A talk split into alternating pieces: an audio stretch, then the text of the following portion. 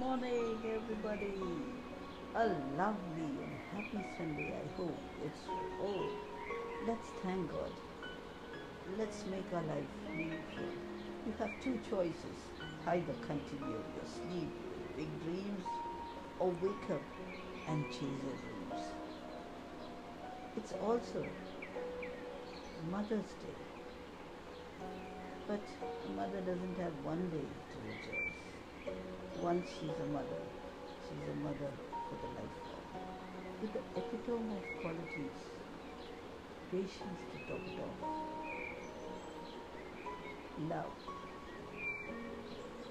kindness, teacher, guide, inspire, motivational, a balance she has to maintain between her own self and the family,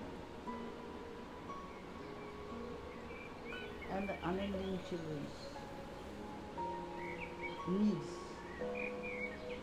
where the woman has to always balance.